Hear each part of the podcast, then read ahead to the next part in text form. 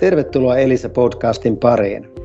Tässä sarjassa käsittelemme meidän kumppaneidemme ja asiakkaidemme parhaita kokemuksia, parhaita tapoja, millä lailla digitalisaatio tulee muodostamaan kestävää tulevaisuutta, millä tavoin digitalisaatio tulee tekemään menestystä liiketoiminnassa.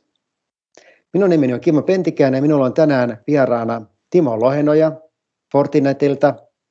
Ja Fortinet on muutamassa vuodessa noussut keskeiseksi SD-WAN ratkaisujen toimittajaksi. Miten tämä on ollut mahdollista, Timo? Tässä on taustalla pitkä historia innovatiivisuutta verkkoteknologioiden toteuttamisessa ja meillä ehkä se keskeisin juttu tässä on se, että se SD-WAN-teknologia on osa meidän palomuureja.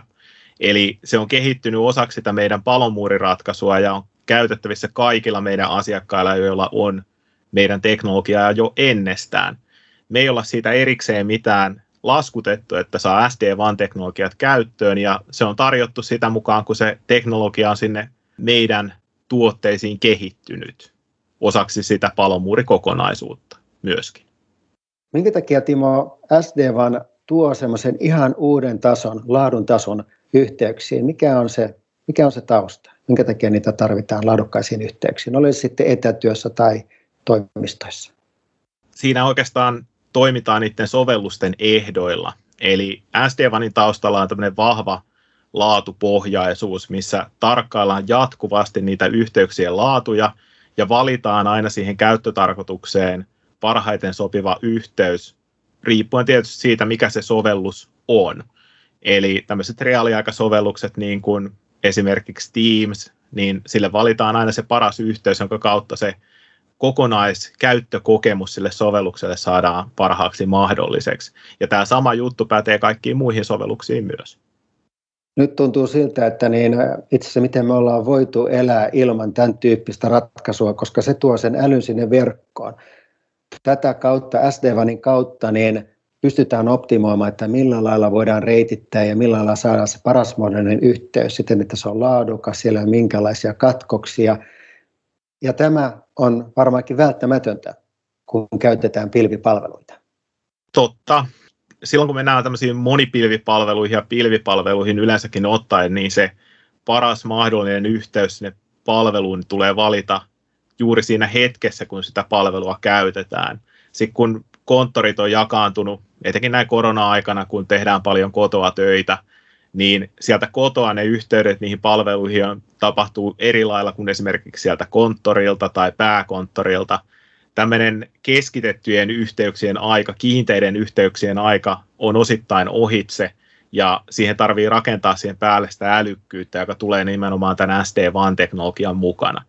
Monipilvikäyttö, se on yleistymässä kovaa vauhtia, digitalisaatio ja se digiloikka, mikä nyt tässä ollaan viime aikoina saavutettu, myöskin tämän koronan oheistuotteena, niin on korostanut näiden kaikkialta kaikkialle yhteyksien tarpeellisuutta, jolloin voidaan rakentaa se laatu ja turvallisuus niihin yhteyksiin niin kuin osaksi sitä kokonaisuutta.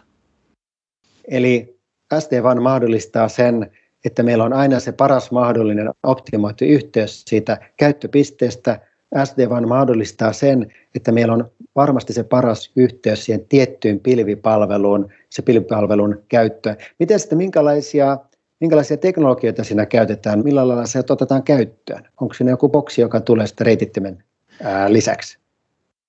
No meidän toteutuksessa se on se meidän palomuuri. että se on ihan sama, että onko se rautapalomuuri tai virtuaalipalomuuri, joka siinä otetaan käyttöön. Ja sitten lähdetään hyödyntämään niitä kaikkia olemassa olevia yhteyksiä, joita siellä asiakkaalla jo on olemassa. Eli jos sieltä löytyy MPLS-teknologiaa ja 3G, 4G ja 5G-yhteyksiä ja useampaa eri ISP-yhteyttä taustalta, ne kaikki voidaan bundlata yhteen ja niitä voidaan käyttää sitten yhtenä kokonaisuutena, joka on semmoinen joustava, aina sen tarpeen mukaan määrittyvä. Se on ehkä se hienoin asia, koska se on osa sitä palomuuria. Siinä ei tarvi erillistä laitetta, ei erillistä boksia tarvitse hankkia, että saa SD-WAN-teknologian käyttöön.